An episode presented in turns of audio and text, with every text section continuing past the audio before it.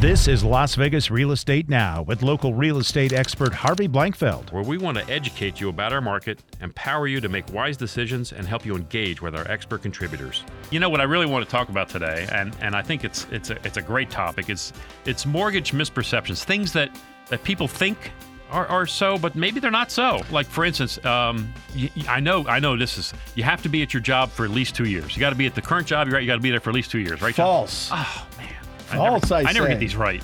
I never get these right. That's So right. what's- No, no. There's um, mortgages have kind of moved beyond that, and but I do I do get people that come to me and say, "Oh, I can't buy uh, because I haven't been at my job two years." Right. That's that's not what's really important in this case. Certainly, we want you working for two years. Right. Right. We need to have you know stable job history, that sort of thing. But if you've changed jobs, uh, that's okay. And there's even opportunities when you change fields where Okay. it could still be okay. Okay. It all comes down to can we can we build a story that says your income is stable, consistent, reliable? Mm-hmm. If we can tell that story, you, there's a chance. all of my money, all the income I make needs to be documented. Documented.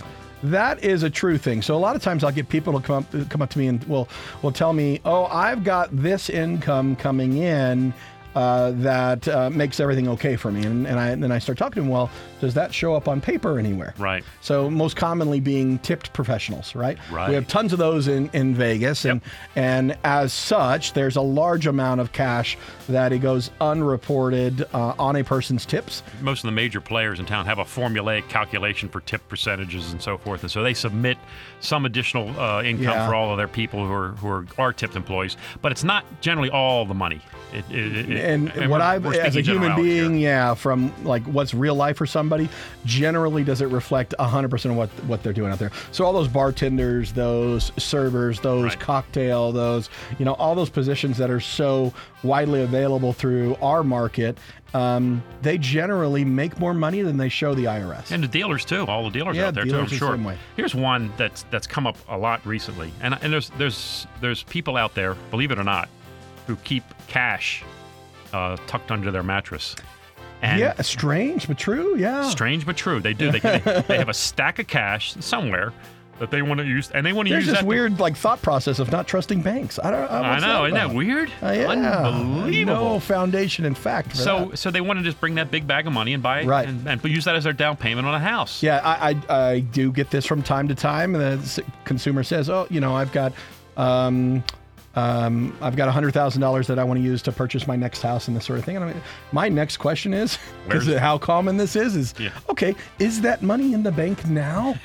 uh, and they're like, no, well, I've got you know fifty grand in my safe at home and Mm-hmm. another twenty buried in my backyard. um, So yeah, mortgages can't use that money Right. right out of the, right, at least right away. Right. Um, Has to be seasoned. Yeah, I can't prove where cash came from. And if I can't prove where the money came from that you're using to purchase a house, I'm not allowed to use that money. So the other thing that happens is, is like let's talk a little bit about cosigners. 'Cause Okay. The young people come out and they want to, they want mom and dad to sign the paperwork with them.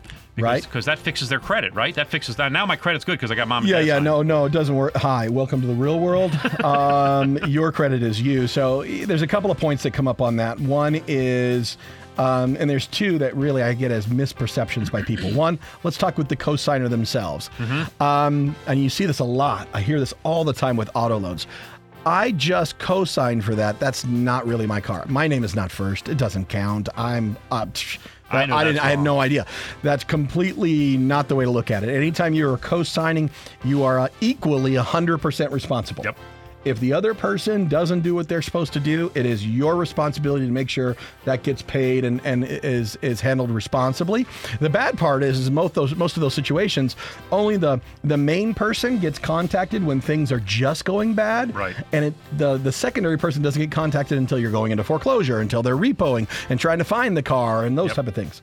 This has been Las Vegas Real Estate Now. Thanks for listening. And remember to tune in every oh Tuesday morning at 9 a.m. on 1015 FM, 720 a.m. KDON.